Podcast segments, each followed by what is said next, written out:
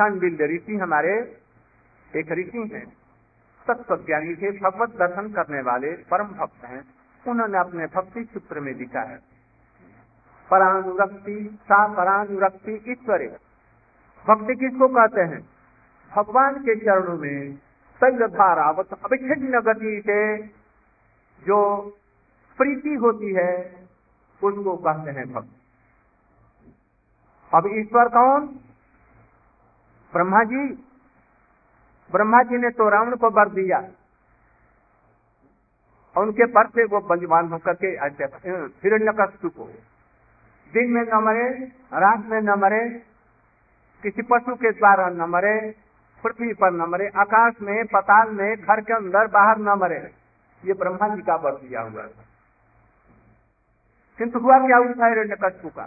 प्रहलाद महाराज की रक्षा के लिए भगवान एक मिनट के अंदर में नृसिंह रूप में आकर के न घर के भीतर न बाहर, देहली पर, आकाश में नहीं, पाताल में, अपने पैरों पर जमीन पर, दिन में रात में नहीं, कहा शाम को, अस्त्र से शस्त्र से नहीं, अपने नखों से। किसी महीने में नहीं मारा। किसमें मारा? मलमास में मारा, लीप ईयर होता है ना, उसमें मारा। उसकी बुद्धि से दो अंगुल भगवान बुद्धि रख। इसलिए ये भगवान कौन है? ये कृष्ण भगवान है। इनके प्रति भक्ति होने के, या दूसरों के प्रति, आप गणेश जी के प्रति भक्ति कर रहे हैं। क्यों? रिद्धि सिद्धि देखते हैं। बहुत से लोग उनको भगवान नहीं, ठीक है, मानते। क्यों? रिद्धि सिद्धि जो ऐसा चाहते हैं आपको देते हैं। किंतु ये कैसे बने? भगवान राम का, कृष्ण का नाम 3 बार, 1 बार लिख करके 3 बार परिक्रमा कर ली और उनकी सारी सिद्धि हो गई। ये राम नाम की, भगवान नाम की, इसके बल से वैसा। इसलिए जिनके नाम के बल से ही ऐसा हुआ होता है, तो नाम का, जिसका नाम है उसकी महिमा कितनी होगी। इसलिए ईश्वर परम कृष्ण सच्चिदानंद विग्रह अनादिराज गोविंद सर्व कारण कारण, ये जो गोविंद कृष्ण जो छोटे से किशोर बंसी बजाने वाले त्रिभंग ललित से जो खड़े हुए, जिनके पास ही में हलादरी शक्ति श्रीमती राधिका जी है, यही स्वयं भगवान। भगवत्ता की परम सीमा है, इनसे बढ़ सके भगवत्ता जी। इनके प्रति भक्ति हो तब तो वो भक्त कहलाएगा, नहीं तो भक्त नहीं होगा। वो भस्मासुर जैसा, रावण जैसा, हिरण्यकश्यप और कंस जैसा भक्त होगा। इसलिए आप लोग इसको अच्छी तरह से समझेंगे। सबकी, जैसे कहा जाता है, ये माता का बहुत बड़ा भक्त है, ठीक है। माता कितने दिन रहेगी और वो पुत्र कितना दिन रहेगा, ये नित्य चीजें नहीं है, अनित्य चीजें हैं। जब तक ये विश्व है तब तक। इसलिए इसको समझिए, भगवान कभी नहीं मरता है, जन्मता है, ये सनातन है। अहो भाग्यम, अहो भाग्यम नंद गो ब्रजौ श्याम जनमित्रम परमानंदम पूर्ण ब्रह्म सनातन। ये कृष्ण को, कृष्ण कौन है? ये ब्रह्म है, परिपूर्ण ब्रह्म। कुछ लोग कहते हैं कि जगत शून्य से पैदा हुआ। अभी कोई शून्य का नाम ले रहा है, शून्य से पैदा हुआ, शून्य में मिल जाएंगे, ऐसे निर्विशेषवादी भी है। ये जगत शून्य से नहीं निकला। भगवान निराकार नहीं है, पहले इसको समझेंगे। भगवान निराकार ब्रह्म की उपासना नहीं होती। हमारे शास्त्रों की तो बात छोड़िए, विदेशों में भी देखेंगे। बाइबल के प्रथम अध्याय में लिखा, God created man after his own image. माने क्या? गॉड ने, गॉड माने क्या? GOD, G generator, O operator, D destructor, स्थिति पर करने वाला, वो है गॉड। वो गॉड जो है, ही created man after his own image, अपने रूप के जैसा मनुष्य को बनाए। अरे उस गॉड का रूप नहीं होता तो ये मनुष्य को अपने रूप के समान कैसे बनाया? इसलिए जिस भूत लोग समझते हैं, ईसाई लोग, पादरी लोग समझते हैं कि भगवान का रूप नहीं है, तो वो गॉड सृष्टि कैसे करता है? ये सब रूप आए कहाँ से?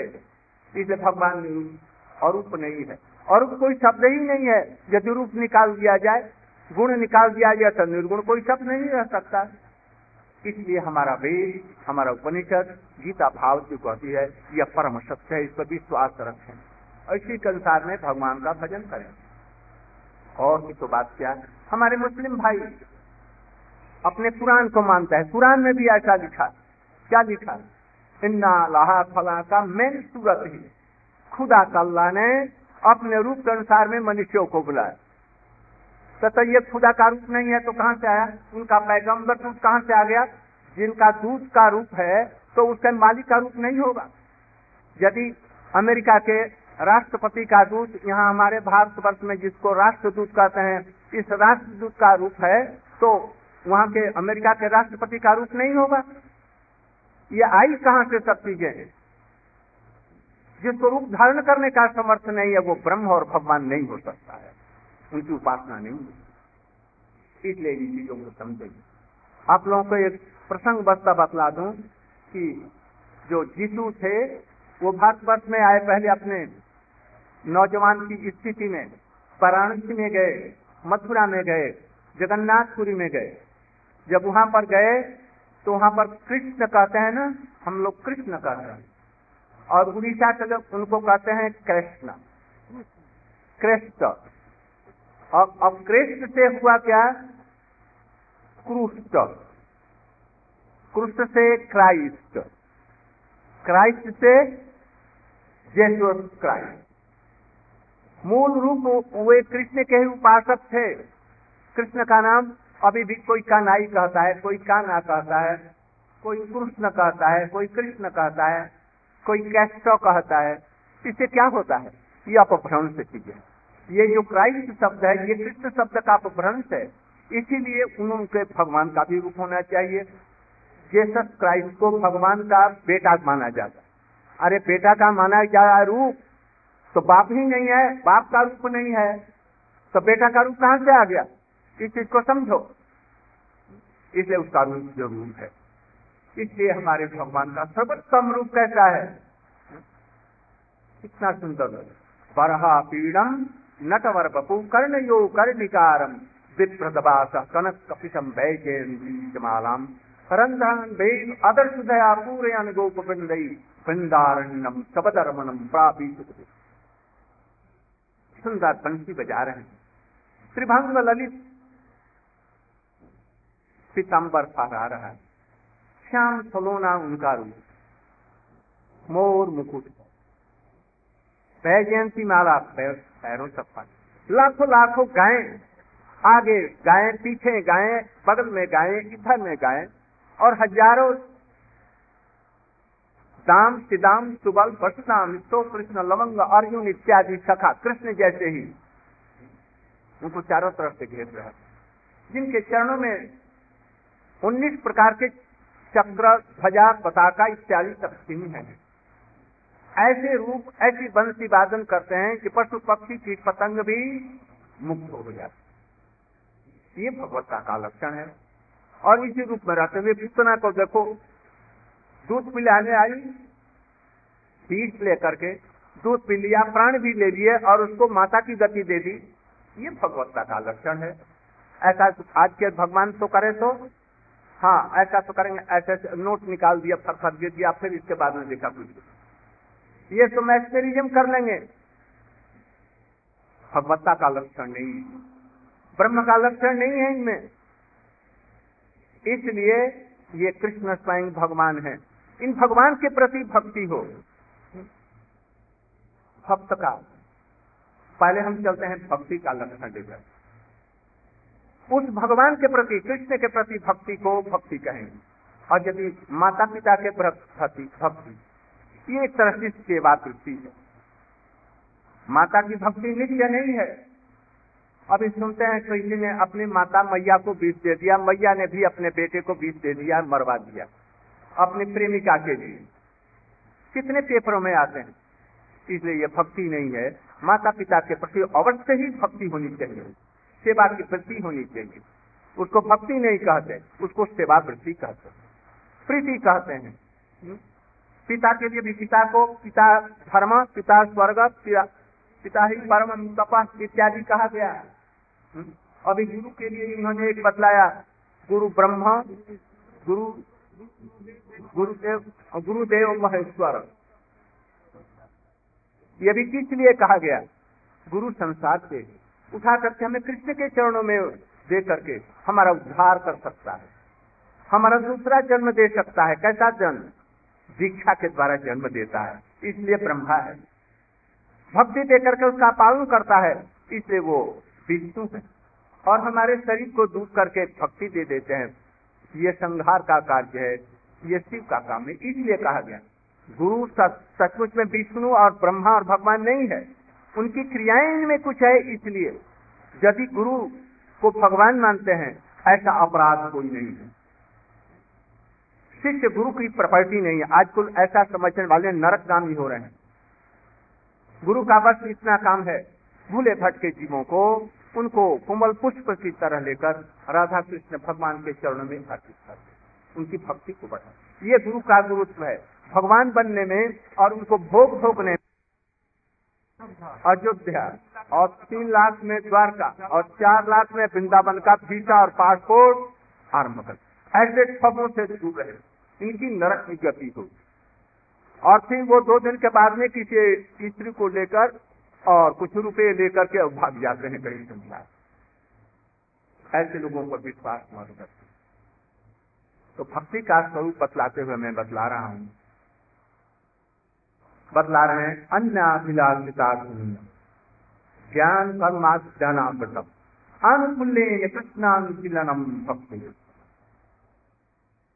भगवान कृष्ण के प्रति, राम के प्रति, विशेष करके भगवान कृष्ण के प्रति हमारी यदि भक्ति कैसी होनी चाहिए।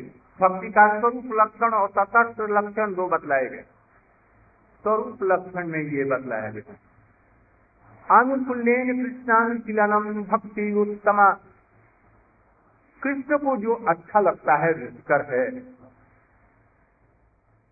और प्रतिकूल भावना को छोड़कर कृष्ण की नैरंतर्यमयी तेज धारावत अविच्छिन्न गति से चित्त की वृत्तियों के द्वारा अपने जितने भी तन मन वचन इत्यादि हैं, समस्त इंद्रियाएं हैं, मन है, उसके द्वारा कृष्ण की सेवा का नाम भक्ति। फिर से समझ लीजिए, हम लोगों को 11 इंद्रिय हैं, मन बुद्धि चित्त अहंकार इत्यादि सब, हाथ पैर नाक कान ये सब चीजें, जीवा इत्यादि ज्ञान इंद्रिय। इन सब चीजों से यहाँ तक कि मन से भावना के द्वारा जितनी प्रकार की चेष्टाएं हो सकती हैं कृष्ण के सेवा के अनुकूल रूप में हो, अर्थात कृष्ण प्रसन्न हो इस रूप में हो, तब तो ये भक्ति कहलाएगी, ये स्वरूप निकालेगी। किंतु ये भक्ति नहीं होगी जब तक कि कुछ प्रादेशिक जो लक्षण है ना आ जाए। क्या आप भगवान का भजन करते हैं, किंतु दूसरी दूसरी कामनाएं हैं, हे भगवान मुझे पुत्र नहीं हो रहे हैं, पुत्र हो जाता आपकी भक्ति करते, हमें राज्य नहीं है, गुरुओं ने राज्य के लिए भगवान नारायण की आराधना की, भक्ति तो ऊपर से दिखती है, किंतु अन्य अभिलाष कृष्ण की भक्ति हो, कृष्ण प्रसन्न हो, किस लिए? हमको राज्य दे दे जो पिता के द्वारा हमको नहीं मिली, और वो हमको सहज रूप में हमको भक्ति दे करके और सारे पृथ्वी का राज्य हमको दे दे, इसको भक्ति मिलेगा। इसको कहेंगे किसी प्रकार की संसारी कोई कामना न हो, मुक्ति की भी कामना न हो और कृष्ण की सेवा हो, तब तो वो ध्रुव जी ने राज्य के लिए भगवान की आराधना, बिना खाए पिए पानी भी छोड़ दिया, हवा लेना भी बंद कर दिया, 6 महीने में भगवान की प्रार्थना। भगवान उनकी भावना को समझ गए और बोले, प्रकट हुए दर्शन दिया शंख चक्र गदा पद्म के रूप में, और बोले 36,000 वर्ष तक पृथ्वी का निष्कंटक राज्य करो, और देख करके अंतर्ध्यान भगवान के लिए क्या इन्होंने किया।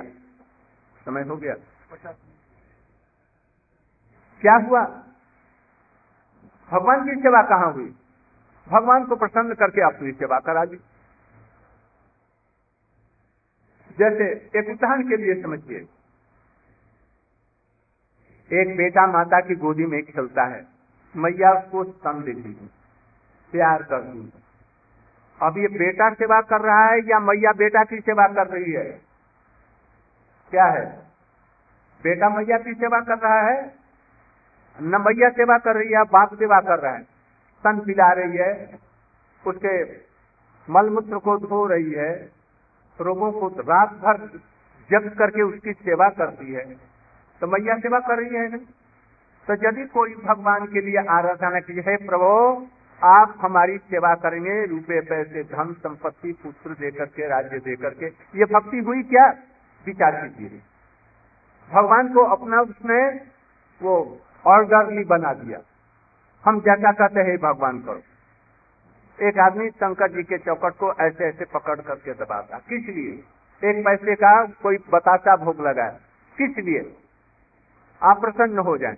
प्रसन्न हो गए, हमको ये बेटा ने, हमारा लड़का पास नहीं हो रहा है परीक्षा में, 5 वर्ष तक फेल हो गया वो पास, हमारी बीवी को कोई लड़का नहीं है, उसको एक लड़का दी। ये भक्ति हुई? कृष्ण के लिए प्रीति के लिए हो तो भक्ति कहते हैं, ये भक्ति का ये लक्ष्य। दूसरी बात एक और, ज्ञान कर्म आद्या अनावृतम। पहले थोड़ा सा कीर्तन कर लीजिए, तब फिर मैं 5 मिनट और बोलूंगा, थोड़ा सा कीर्तन बीच में कर दूंगा। कृष्ण या भगवान की सेवा की प्रवृत्ति हो और उनको उस सेवा में प्रसन्नता हो, ऐसी सेवा हमको करनी है। ये तो स्वरूप लक्षण हुआ। तन मन वचन की सारी चेष्टाएं भगवान के लिए हो, अपने लिए कुछ उनके लिए ऐसा नहीं, किसी प्रकार की आकांक्षा। कृष्ण की सेवा के अतिरिक्त उनकी सेवा बढ़े, भक्ति बढ़े, उनके प्रति प्रीति बढ़ेगी, इसके अतिरिक्त कोई संसारी यहाँ तक की मुक्ति की कामना रहेगी तो वो भक्ति भक्ति नहीं, वो विकार हो जाएगी। दूसरा उसका एक लक्षण और बतलाया, ज्ञान कर्म आदि अनावृतम। जब तक हम जीवित हैं कर्म करने के लिए बाध्य हैं, सांस लेने के लिए, देखने के लिए, खाने के लिए, हवा लेने के लिए, इसके लिए बाध्य। किंतु कर्म ऐसे होने चाहिए जो भक्ति के अनुरूप, भक्ति को थक देने वाले कर्म हो। बहुत से ऐसे कर्म होते हैं जो भक्ति को थकते हैं, ऐसा नहीं। ज्ञान कर्म योग तपस्या से मिली हुई भक्ति नहीं होनी चाहिए। आजकल एक योग चला है दिल्ली और यहाँ बड़े बड़े मैदानों में, पार्कों में देखते हैं, यहाँ तक सिंगापुर, इंग्लैंड, अमेरिका, चारों तरफ पार्कों में देखते हैं कि योग होते हैं। योग माने क्या? हाथ ऐसे करो, ऐसे करो, ऐसे करो, ऐसे करो, ऐसे करो, ये योग है। क्या इससे होगा? शरीर की तंदुरुस्ती होगी, ठीक है, कुछ हद तक तो ठीक है, किंतु ये योग हुआ कि नहीं? योग किसको कहते हैं? 2 वस्तुओं के मिलन को योग कहते हैं। इस चीज को समझिए ना, शरीर को हिलाया हिलाया, श्वास प्रश्वास को रोक दिया, इसमें योग कहाँ हुआ? किससे, किस चीज का किससे योग हुआ? 2 वस्तु, एक और एक मिलकर के योग हुआ कितना? 2 और 10 मिलकर के योग हुआ 12। तो ये जो हाथ पैर हिलाते हैं, श्वास प्रश्वास से योग दिखलाते हैं, इसमें किससे किसके साथ में योग किया? 0, कुछ नहीं। इसलिए ये योग नहीं है। लोगों को सकते हैं, हाँ कहो जब व्यायाम करते हैं, ठीक है, योग मत नाम दो। योग कहते हैं जीवात्मा का परमात्मा के साथ हो योग, और वो बीच में योग का वो चीज हो प्रेम, प्रेम के द्वारा जीवात्मा और भगवान का योग होता है, इसको कहते हैं भक्ति योग। कर्मों के साथ में भगवान के योग को कर्म योग कहते हैं। ज्ञान के साथ में भगवान का योग होने पर उसे ज्ञान योग कहते हैं। गीता में इन तीनों योगों को बतलाया है। भगवान के साथ उसका संयोग नहीं, वो योग नहीं है, बेकार का वो एक चीज, फालतू परिश्रम है, शरीर का कसरत है, उससे कुछ लाभ नहीं होने का। 2 दिन के बाद में आप जो न करें करें। बहुत से लोग तो 150% जीवित रह रहे हैं, कुछ भी वो नहीं किया, कुछ नहीं किया। हाँ, योग करने से शरीर के लिए तो ठीक है, आत्मा के लिए योग क्या हुआ? इसलिए योग करते हैं दो वस्तुओं के विलयन को योग। इसलिए भक्ति में भगवान और जीव के साथ में मिलन होता है प्रेम के द्वारा, इसलिए इसको भक्ति योग कहते हैं। तो योग और कर्म और ज्ञान ये हमारे लिए आवश्यक है, ये बात ठीक है, किंतु ऐसे न हो कि भक्ति को ढक दें। जैसे आपको देखिए महाराज हरिश्चंद्र कहते थे जब मैं सबसे बोलने वाला हूँ, और स्वप्न में उन्होंने राज्य दे दिया विश्वामित्र को। सवेरे विश्वामित्र जी आए, बोले जैसे तुमने हमको राज्य दिया, तो कब दिया? तो स्वप्न। हाँ, स्वप्न में तो दिया, ठीक है, अब दक्षिणा दो और संकल्प करो। संकल्प उनसे करवाया, ये सारा राज्य आपको देता हूँ। उन्होंने कहा कि अब जरा दक्षिणा दे दो, 10,000 स्वर्ण मुद्राएं। बड़े प्रसन्न राजा भये और बोले जैसे खजानची, अभी खजाने से 10,000 स्वर्ण मुद्रिकाएं ला करके इनको दो। सारे रिज उठे, बेईमान और मूर्ख, तू कहता है कि ये राज्य जब दे दिया तो खजाना तेरा कैसे रह गया? ये सारा राज्य मेरा हो गया, खजाना भी मेरा हो गया, और कुंजी तुम्हारे पास मरेगी और तुम देगा, ये मेरा हो गया। झूठ अभिमान छोड़ो, अब तू राजा नहीं रहा। अब सोने की मुद्रा कहाँ से दे? मैंने कहा जी अच्छा तो मैं बेच करके अपने को दूंगा। कहीं हमारे राज्य में मत बेचना। उनका सारा पृथ्वी में राज्य कहाँ बेचे? सिर खुजलाने लगे। अच्छा जाओ काशी में बेच लेना, काशी त्रिशूल पर शंकर की खड़ी है। वहाँ गए, डोम के हाथ में अपने को बेचा 5,500 मुद्राओं में, और अपने बेटे को 2,500 में, अपनी स्त्री को बेच दिया। बेच तो दिया कि मैं राजा हरिश्चंद्र हूँ, ये अभिमान गया कि नहीं? ये मेरी पत्नी है, बेच दिया, किंतु रोहिताक्ष तो मेरा बेटा है, ये गया? ये नहीं गया। ये तुम्हारा जो हरिश्चंद्र नाम है ये कब से सत्य है? पहले भी था, मरने के बाद रहेगा, जन्म से पहले था। शरीर का नाम है कि आत्मा का नाम है? किसका नाम है ये हरिश्चंद्र? ये हरिश्चंद्र को पता नहीं था, अपने को बड़ा भारी भक्त समझते थे। ये है कर्म। असत्य असत्य का भी ज्ञान नहीं है। विश्वामित्र को उन पर दया हुई, इसलिए सत्य बनकर के उसके बेटे को काट आए, और उसकी रानी विलाप करती हुई मरघट पर आई, रोने लगी, बिजली कड़की। डोम हरिश्चंद्र जी ने देखा, आंखों से आंसुओं की धारा गिरने लगी। कहा जैसे फिर भी मैं संस्कार नहीं करने दूंगा, इसके लिए जो टैक्स है वो टैक्स दे करके संस्कार। मेरे पास तो कुछ नहीं, नहीं तो फिर वो चीज अपने कपड़े का अंचल का वो चीज फाड़ करके देने लगी। इतने में वहाँ पर धर्म भी प्रकट हो गए, विश्वामित्र भी प्रकट हुए। विश्वामित्र ने कहा यही चीज तुमको जानाना था। ये शरीर में मैं का अभिमान और शरीर से दूसरों के प्रति अभिमान, ये मेरा बेटा है, मेरी पत्नी है, यही तो अभिमान है जो संसार में हमको लाए। हम भगवान के अंश है, भगवान के सेवक है, हम सच्चिदानंद में हमारा। इस चीज को भूल करके शरीर को मैंने मान लिया। इतने बड़े हरिश्चंद्र, मेरा राज्य, ये झूठा है कि सत्य है? राज्य को लेकर के आए, मरे तो राज्य लेकर के जाएंगे। बेटा किसका, पत्नी किसकी? अभिमान मानता। हो सकता है हरिश्चंद्र की दूसरे जन्म में पत्नी हो और उनकी स्त्री उनके पति हो, उनसे कोई संबंध नहीं हो। ये सब संबंध जो है मिथ्या है। यही संसार है, मिथ्या माया और ममता। हरिश्चंद्र को जब ये ज्ञान हुआ, उनकी कृपा से ये गुआंगा, सब भक्ति में आए। नहीं इसके पहले भक्ति से संबंध नहीं था, कर्मी थे। सत्य और असत्य का उनको कोई ज्ञान नहीं कि ऐसे कर्मों के द्वारा भक्ति ढक जाती है। यदि हम भक्ति करते हैं, मैं ये शरीर हूँ, ये मेरे हैं भाई, ऐसे भक्ति नहीं है। ये ममता, अनासक्ति होकर के, ममताओं को छोड़ करके, धन इत्यादि वैभव की सारी संपत्ति का मोह छोड़ करके भगवान का सुखदेव गोस्वामी जैसा भजन करो, महाराज जनक के समान में भजन करो, गोपों जैसे भजन करो। संसार में रहती थी उनके सर्वस्व कृष्ण, कृष्ण के लिए सब करते। एक बात और समझिए, पूतना मैया बन करके गई ब्रज में। आहा मेरा लाल, तुम यहाँ पलंग पर बैठे हो, ये तुम्हारी मैया नहीं है, मैं अपने हृदय से तुम्हें नहीं निकाल सकता, तुम हमारे हृदय में रहो। उठा दिया। जसोदा जी और रोहिणी मैया देखती रह गई, देखा सचमुच में हम इसकी मैया होने योग्य नहीं, ये इसी की यथार्थ मैया, बड़ी सुंदरी रूपवती 16, 17, 22 वर्ष की सुंदर षोड़शी बन करके आई।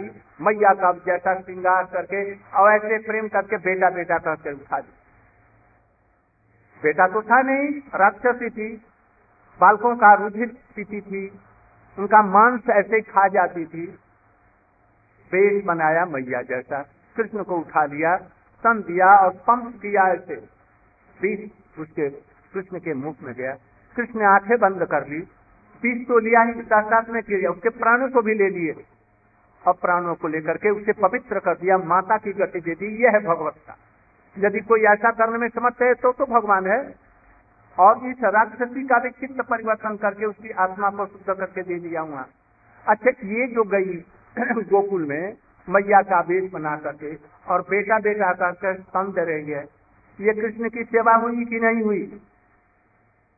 या धोखा देना है भगवान को? क्या है, ऐसे लोग भगवान की सेवा करने जाएं और भगवान की सेवा ना करके अपने लिए कुछ करें और भगवान का विरोधी भाव रखें, ये सेवा नहीं हुई। दूसरी तरफ में देखो, दूध उफन रहा है, जसोदा मैया दधी मंथन कर रही है और मंथन करते करते करते कृष्ण में चित्त वृत्ति एकदम लग गई और क्या करें, गोविंद दामो धर्मा समेती, गोविंद दामो गोविंद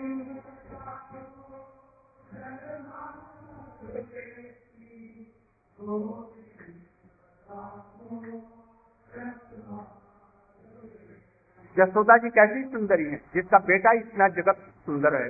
तो जसोदा मैया नहीं सुंदरी हो तो बेटा कहाँ से इतना सुंदर होगा? बड़ी रूपवती, गुणवती, मधुवती, गुणों की अलंकार उसमें भरे पड़े थे।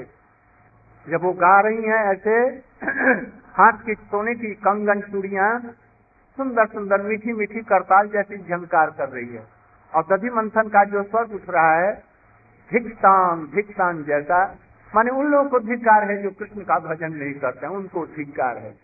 खूब सुंदर उससे तन्मय होकर के गा रही है। कृष्ण आते हैं सो करके उठ करके, मैया मैया खोजते उनके पास में, उनका दधी मंथन पकड़ लेते हैं। जसोदा मैया उनको लेकर के गोदी में बैठा लेती हैं, आंख से आंसू आ जाते हैं, दर्द द्रवित हो जाता है और कृष्ण को गोदी में रख करके अंचल में छिपा करके स्तन दान करने लगती हैं। पासी में चूल्हे पर रखा हुआ दूध उफनता। उफनता क्या है?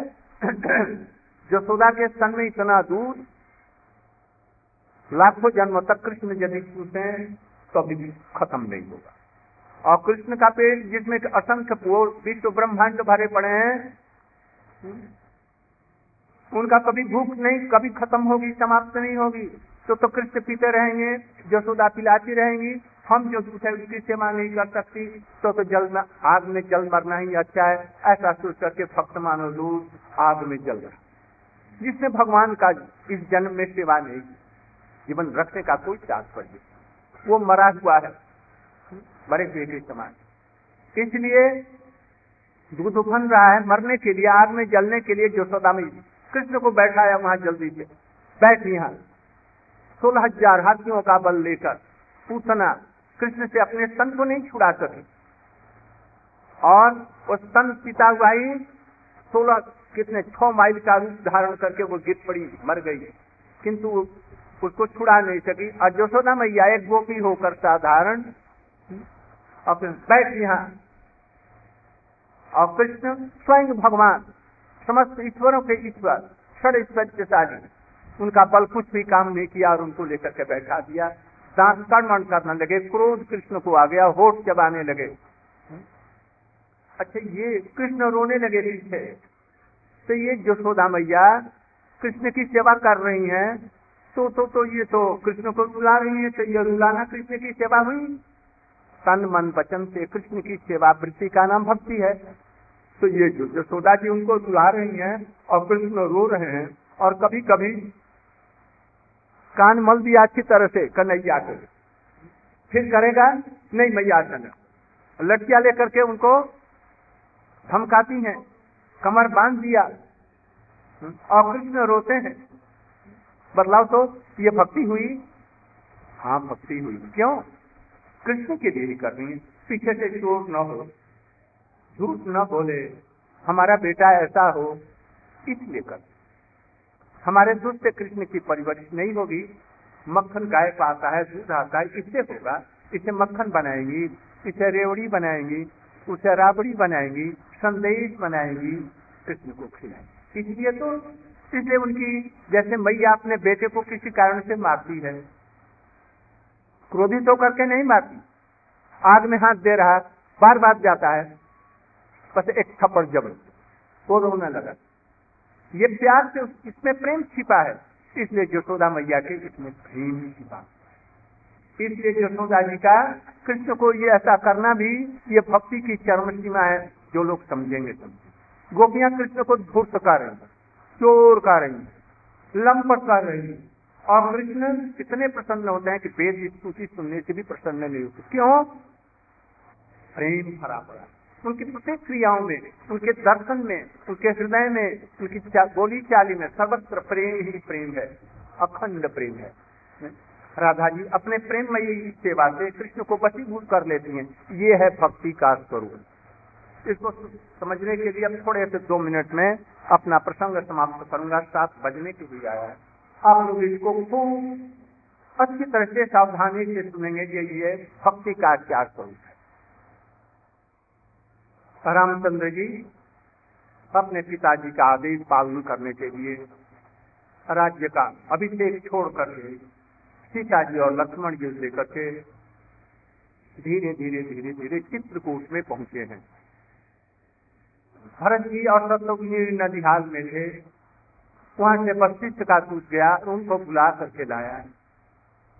लाने के बाद में उनके स्वागत करने के लिए, उनका स्वागत करने के लिए सारी अयोध्या मानव विधवा बनी हुई है, कोई नहीं आया, कोई उनको पूछा नहीं। सोचे कि ऐसा क्यों हुआ? भैया राम रहते तो जरूर होता, जरूर आते। अच्छा पिताजी कहाँ हैं? पिताजी तो दौड़ करके हमसे मिलने के लिए आते। कैकेयी के घर पर गए, सामने देखा सेंदूर नई और सफेद कपड़े में वो खड़ी है, और पार्टी में वो मंथरा है, मंथरा जी है। बड़े आओ भगत क्या, बेटा बेटा आओ आओ। भैया पिताजी कहाँ? पिताजी तो परलोक सिधारे। परलोक सिधारे क्यों?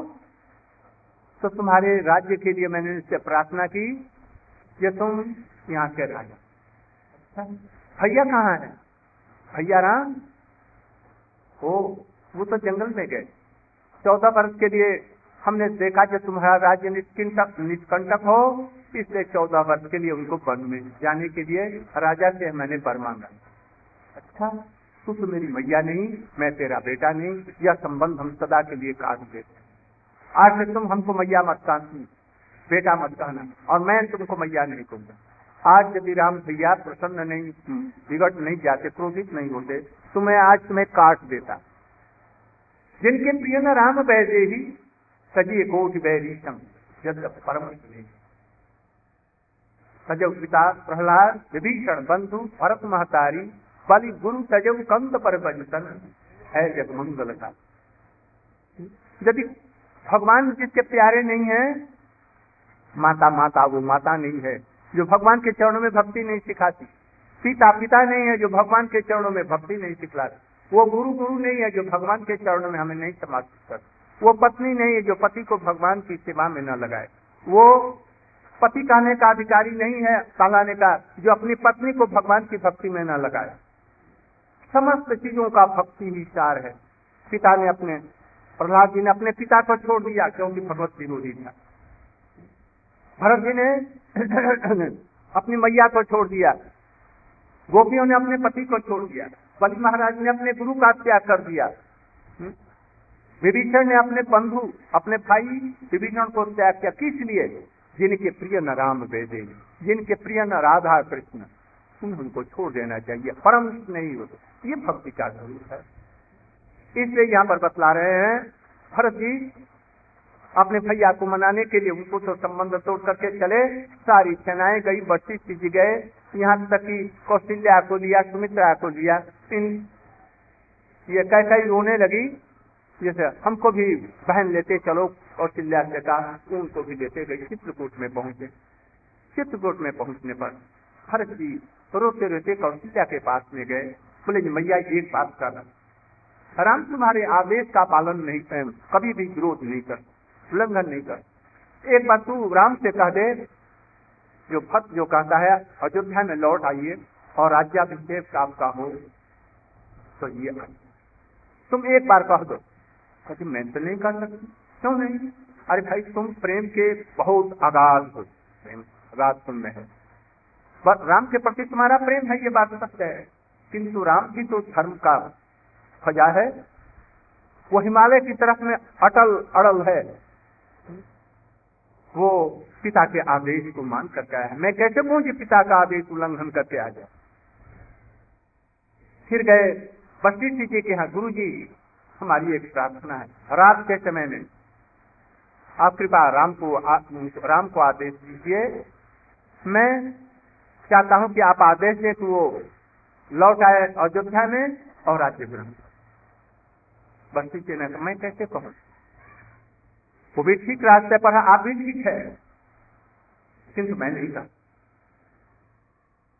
दोनों ने इनकार किया। वशिष्ठ बोले हाँ एक बात है, यदि उसके बदले में तुम यदि चले जाओ तो हो सकता है मैं इसे कह दूंगा, जिसे तुम्हारे बदले में ये जाएगा तुम आप लौटा।